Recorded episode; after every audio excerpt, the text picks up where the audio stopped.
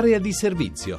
Un pieno di informazione su disabilità e diritti.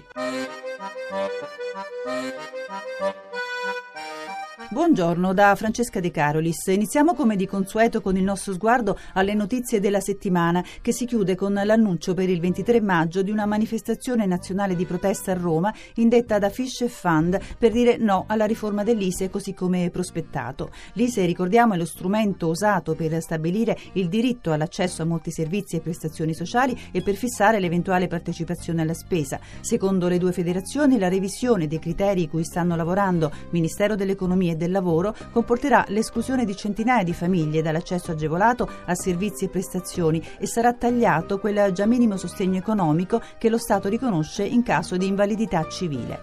Mentre scoppia la polemica sul testo base di riforma della legge Basaglia, approvata dalla Commissione Affari Sociali della Camera, che prevede l'apertura di strutture extraospedaliere ad hoc destinate a pazienti che necessitano di trattamenti sanitari per tempi protratti. E si teme una sorta di riapertura dei manicomi, cosa negata dal relatore del testo del PDL, ma di parere diverso sono PD Radicali e Italia dei Valori, che parlano di un passo indietro di 40 anni. Uno dei punti sotto accusa le forme di trattamento sanitario obbligatorio che verrebbero introdotte.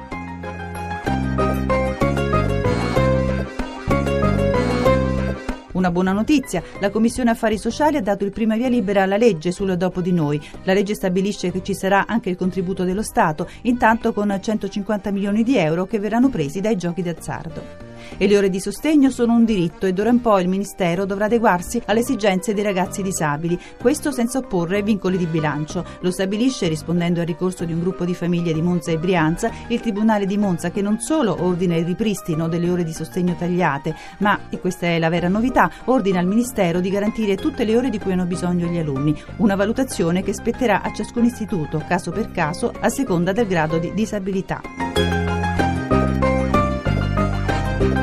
Sempre in Lombardia la Leda si mobilita contro i tagli di circa 100 milioni della regione alle politiche sociali e i primi ad essere cancellati, si denuncia, sono i progetti per i disabili. Domani giornata di mobilitazione, mentre a Palermo il coordinamento H, associazione che tutela i diritti delle persone con disabilità nella regione siciliana, chiede l'immediato ripristino del servizio trasporto per studenti, fermo da oltre una settimana. Nessun servizio anche per chi ha bisogno di terapie, con il piano di ristrutturazione della società che di questi servizi si occupava. E l'invito di questo sabato è a Foggia per Innovabilia, Festival delle innovazioni nel campo della disabilità e della non autosufficienza. Appuntamento unico nel mezzogiorno che ha l'obiettivo di diffondere le buone pratiche nel campo dell'innovazione tecnologica, sociale e politica. Questa mattina vi portiamo a Casa Arché, che è a Milano una casa d'accoglienza per mamme e bambini, mamme e bambini con disagio psichico e sociale. E ci accompagna a conoscere questa casa Ingrid Bianchetti, che è educatrice della casa d'accoglienza milanese. Bianchetti, intanto vorrei dire che Casa Arché è comunque un'associazione che opera da più di vent'anni e non solo in Italia. Ci spiega? Sì, innanzitutto buongiorno a tutti. Eh, Associazione Arché nasce vent'anni fa in Italia grazie all'iniziativa di Giuseppe Bettoni e altri volontari per rispondere al problema dell'HIV pediatrico. Ad oggi fortunatamente l'HIV pediatrico è un problema un po' superato. In questo momento si opera maggiormente nel campo del disagio, dell'emarginazione, della prevenzione della sofferenza minorile. Nel 97 viene fondata la comunità presso la quale io lavoro. Questa di Milano. Qui voi accogliete mamme e bambini che vengono anche da tutta Italia. Sì, esatto. In realtà oggi Arché conta tre sedi in Italia, a Milano, a Roma e a San Benedetto del Tronto. Parlando di cooperazione internazionale abbiamo progetti sia in Kenya che in eh, Zambia. Per quanto riguarda Milano c'è appunto questa casa accoglienza che accoglie fino a 18 ospiti tra mamme e bambini, sia mamme da tutta l'Italia che mamme straniere. Ecco, io adesso vorrei fare ascoltare la storia che ci avete mandato, storia di Simona. Ce la racconta Valentina Montanari.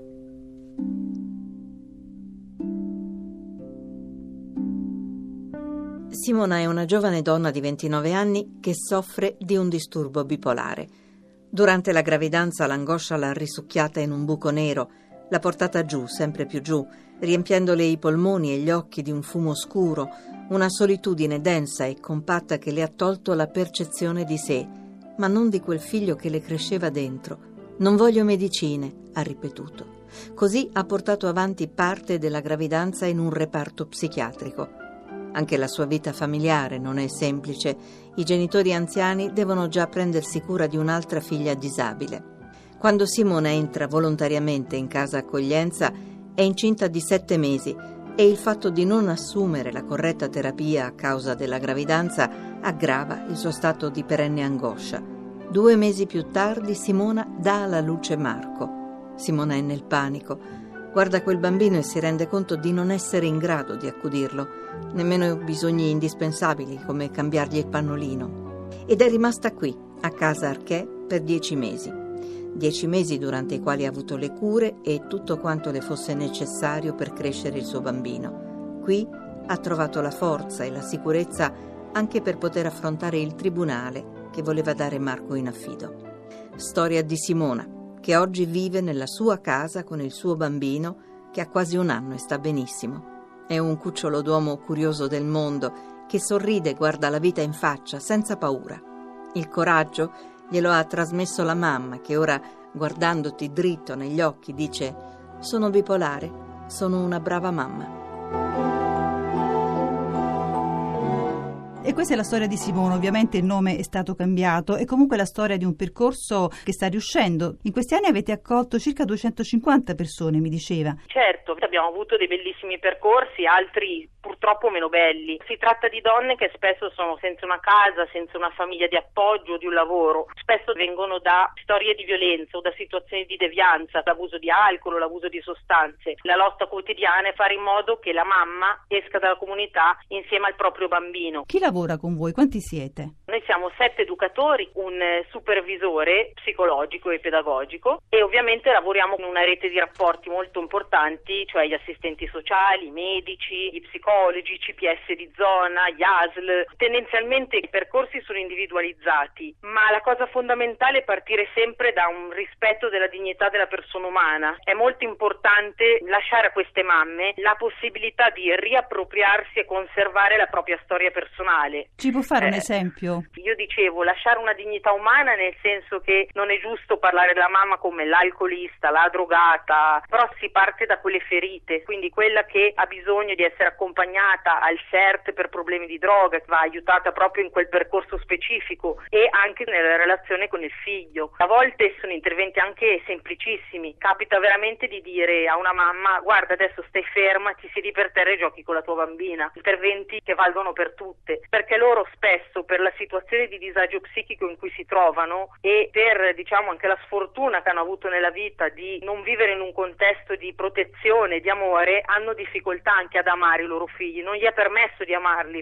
Lei si immagini senza una casa, senza un lavoro, come è possibile riuscire a seguire bene un figlio, che poi è un bambino a volte malato, a volte problematico. Ovviamente poi non sono sempre delle storie così drammatiche, c'è anche la storia della mamma che viene semplicemente perché ha ricevuto ricevuto uno sfratto dal comune, ma che ha delle buone competenze con il proprio figlio. Insomma, Quindi, a volte basta l'accoglimento. Sì, questo è fondamentale, fare crescere questo nucleo in una casa proprio, dove ci sono delle regole, delle complicità, dove si festeggia un compleanno. Che sono le prime cose poi per stare bene. Esatto, esatto. Poi si struttura un lavoro che è un accompagnare la madre verso l'autonomia insieme ai propri figli, anche facendo un reinserimento sociale del nucleo, una regolarizzazione della situazione lavorativa, piuttosto che una regolarizzazione di eventuali documenti che mancano, permessi di soggiorno. A volte vengono delle mamme che hanno dei bambini che all'età di tre anni non hanno ancora un pediatra, non hanno neanche una tessera sanitaria. Ma una volta riavviate, diciamo, nel mondo, queste mamme e i loro figli mantengono il legame con voi? Sì, caspita.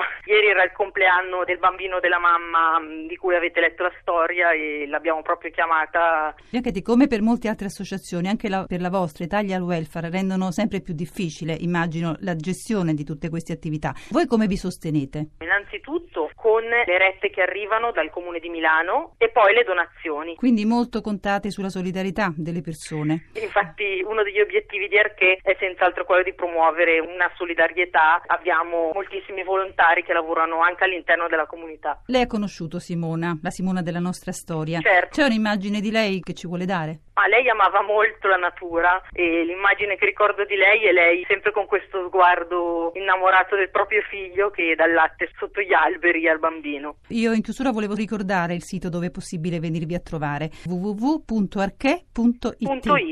La ringrazio. Arché senza l'accento sulla E.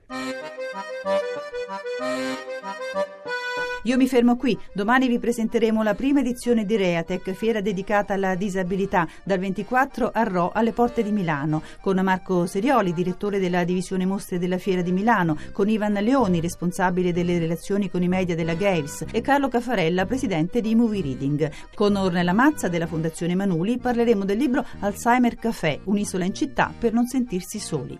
Appuntamento dunque a domani alle 10.10. Vi ricordo che per contattarci potete chiamare al numero 06 331 72 168 o scrivere all'indirizzo email area di servizio chiocciolarai.it. Da Francesca De Carolis l'augurio di una buona giornata a tutti. Avete ascoltato Area di servizio, disabilità e diritti, un programma di Francesca De Carolis a cura di Maria Teresa Lamberti, regia di Alex Messina.